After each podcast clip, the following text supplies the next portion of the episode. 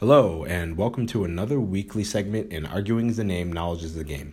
This topic will be going over evidence and fallacies, and the article that I was read this week that I felt that covered over these terms uh, very properly would be the Micheli article. In his article, he spoke about logos and pathos and what makes a, an uh, appeal towards emotion fallacious or what fallacies can be found in one. In simple terms, logos being obviously appeals with logic in an argument and pathos being appeals towards emotion. I personally think that logic is more important than an appeal towards emotion, but I did also find it very interesting in his article that he broadened his points while using some quotes from uh, philosophers such as Aristotle to back his um, in his backing, and I found that was really really interesting. Uh, so to start on page five, uh, quote. Argumentation theory should thus pay attention to how speakers use the rationality of emotions, and above all, it should be able to describe how they justify such assessments. So, my takeaway from this I believe that uh, bringing someone's emotion into question is another way to bring a rebuttal in an opponent's argument. For example, questions such as this Is that what you believe? Does this situation anger you? You feel passionate on your stance? These are the kind of questions that I believe that you would want to contest the rationality of your opponent's emotion in an example of an argument. Um, and it's an example of product, uh, productive tension that you would be testing. You'd be testing their conviction while simultaneously trying to see if their argument is reasonable and not clouded. And one thing that uh, was also brought up about emotions in argument is that uh, on page four, he uh, said this quote. Um, Emotions can be assessed as more or less rational, independent of their impact and choice of belief, which is important because when you use appeals towards emotion, you are basically trying to influence people and their uh, emotions, which would then um, affect their actions and beliefs. But that's not always the case. Um, like, for example, on uh, page six, rhetoric not only teaches us emotions have cognitive effects, but also, and crucially, they have cognitive origins. Emotions are sources of variations of judgment. And this article was an interesting way to broaden a rather simple topic, pathos being more than just stating that emotions affect the audience and their decisions. Micheli recites the scientific ways it's broken down from philosophy.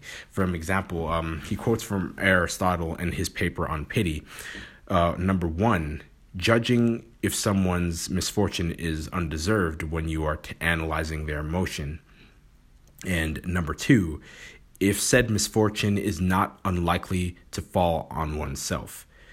So he quotes Elster's terms emotions are shaped in the mind and depend on the evolution of a situation, and the rest on the set of beliefs and judgments regarding a situation. So, in my terms, emotions are controlled by oneself, and depending on how I would shape a situation, I would react accordingly. For example, this is how I believe this can be applied. I look at things with a fighter mentality. In a situation when I have a large workload that seems overwhelming, if I look at it as something that I can attack and defeat, I can form a plan of attack, so to speak, so that I can complete my tasks. And the emotional state for me uh, to be would be calm. If I were to persuade someone that I the workload is something that I can handle, I would appeal to their concern and argue that I can with confidence. And I would lead them to believe my argument if I were stressed and I was visibly shown that it, this bothered me, it wouldn't be as believable. So, this really got me thinking about ways you could persuade someone by using emotion, which um, was one of my concerns, actually. One of my concerns being what would be the fine line between uh, appealing to emotion and manipulation, which then gets into the fallacy. For example, um, let's see here. On page 11, he, uh, he quotes potential fallacies lie in the contextual uses of emotions uh, excuse me in the contextual uses of emotional appeals but not in the very essence and here's what i believe appeals to emotion become fallacious when reasonableness in an argument is clouded and eventually manipulated to persuade your argument which again to recall productive tensions violates reasonableness.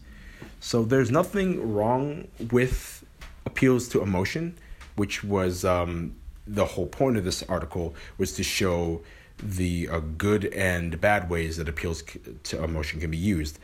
And it actually broadened my horizons here. I personally would always go for logos. Logic would normally trump emotions because facts usually the main driving point of an argument. But it's it's hard to deny that when it comes to an appeal of when you use an appeal of emotion while using backing and soundness, there is nothing really wrong with it as long as you don't violate any fallacies and it is reasonable and sound that um, the general audience can agree. So that's a main takeaway that I took away from this article in fallacies, and I really enjoyed how it basically broadened my horizon on pathos more than logos.